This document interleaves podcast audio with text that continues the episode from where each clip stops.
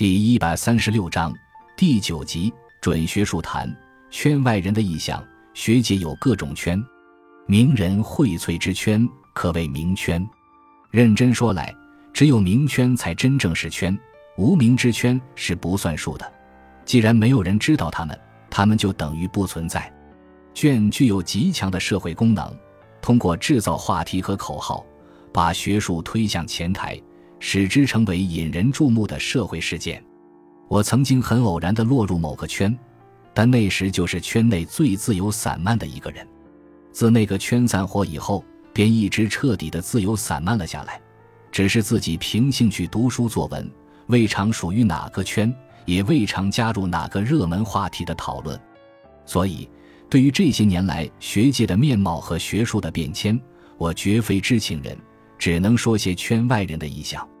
八十年代末以来，社会场景的急剧变化是有目共睹的，人文知识分子的精英梦一朝破灭，无论是为运筹庙堂的王者师，还是做叱咤风云的思想领袖，似都已成为枕上黄粱。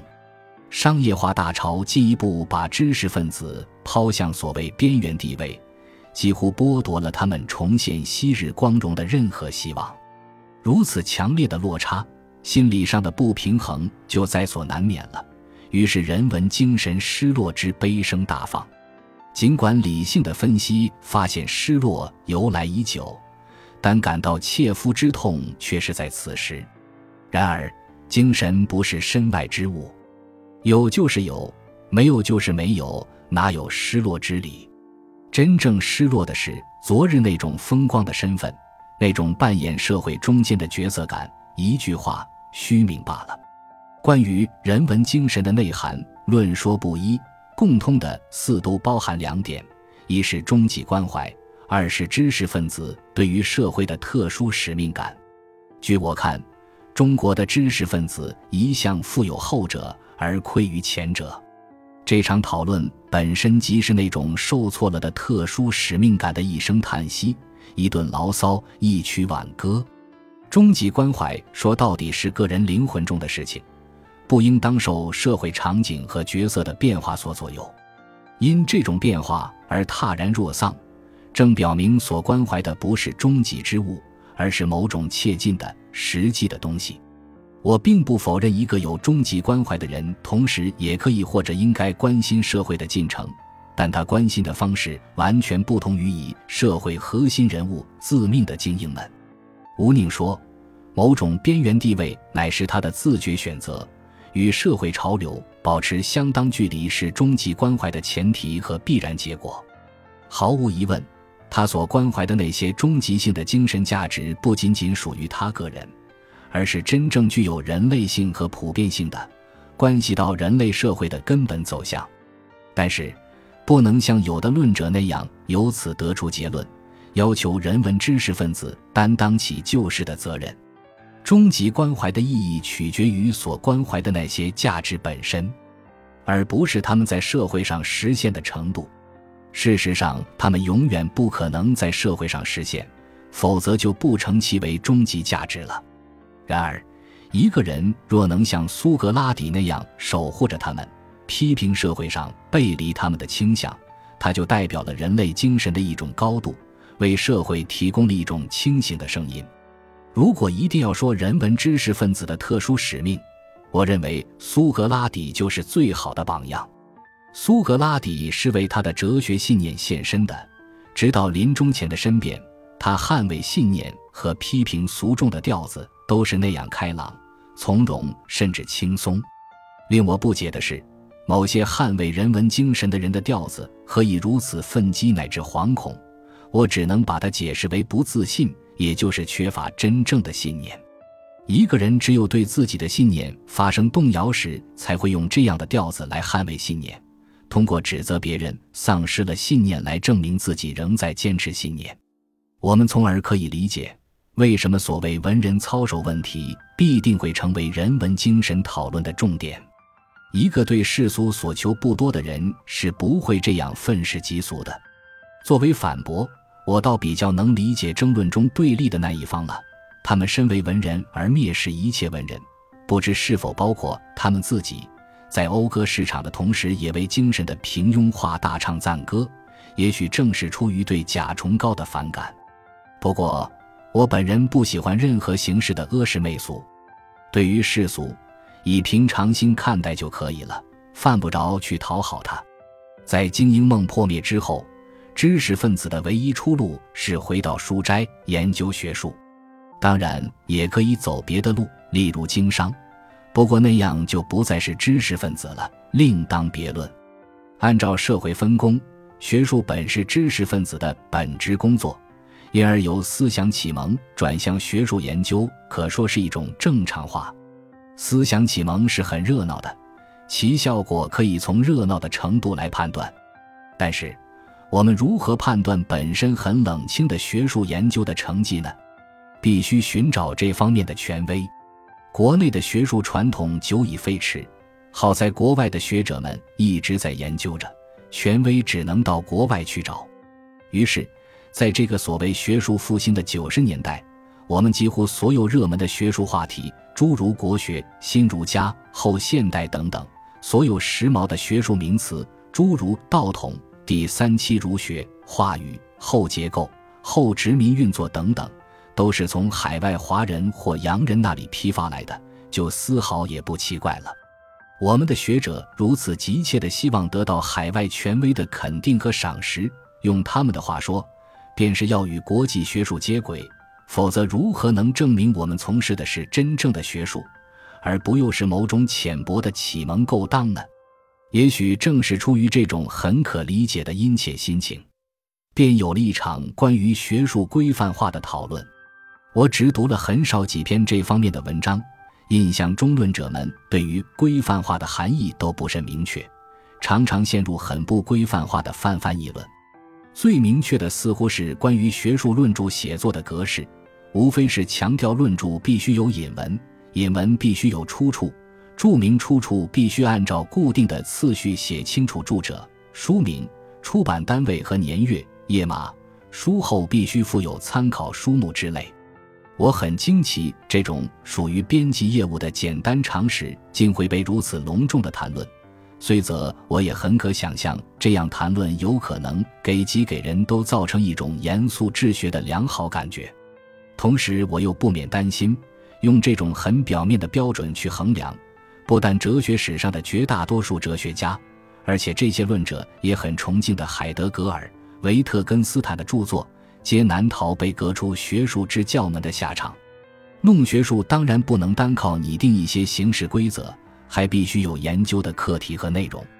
以接轨和获得国际承认为目标，西学的困难太大，人家洋人才不把我们的西学研究放在眼里呢。事实上，我们也基本上只能做些异界的工作，剩下的只有中学。在这方面，我们拥有天然的优势。虽然绝大多数洋人同样也不把中学放在眼里，好在毕竟有少数洋人一级汉学家们在研究着中学，况且还有留洋的新儒家们正对大陆寄予厚望，接轨便是一拍即合的事了。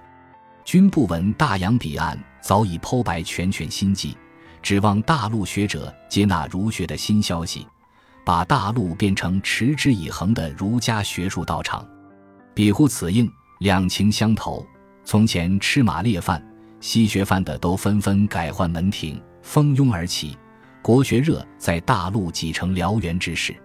我丝毫也不想看清一些学者在研究中国文化典籍上所下的刻苦功夫，他们或清醒地意识到这一代人国学底子薄弱所造成的知识结构的缺陷而立志补课。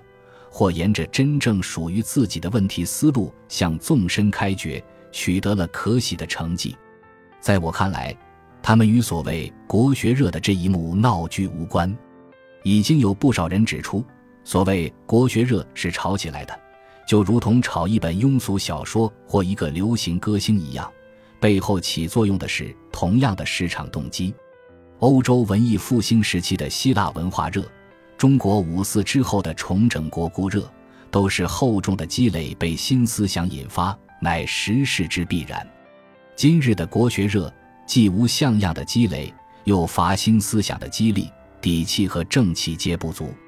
结果我们看到，其最拿手的戏不过是把昔日的国学研究者一个个捧出来，册封为大师。大师的编制越来越庞大，似乎这便证明了今日国学研究的成就越来越伟大。这倒也难怪，与今日的心有余而力不足相比，即使昔日的二三流学者也很有大师的模样了。不能说国学热的出现完全没有时代的缘由。大神死了，小神便会借尸还魂，包括民族主义这个小神。这是遍及今日世界各地的一个事实，信仰的空缺，道德的失范，似乎迫切地要求中国赶快重新确立一种大一统的意识形态，以规整世风人心。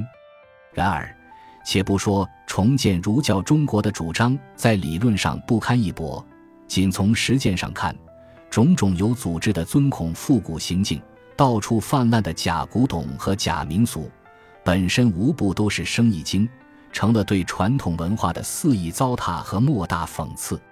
有些论者不但想用儒教匡正时弊，还进而想用它拯救世界，甚至提出了“二十一世纪是中国世纪”这种异想天开的口号。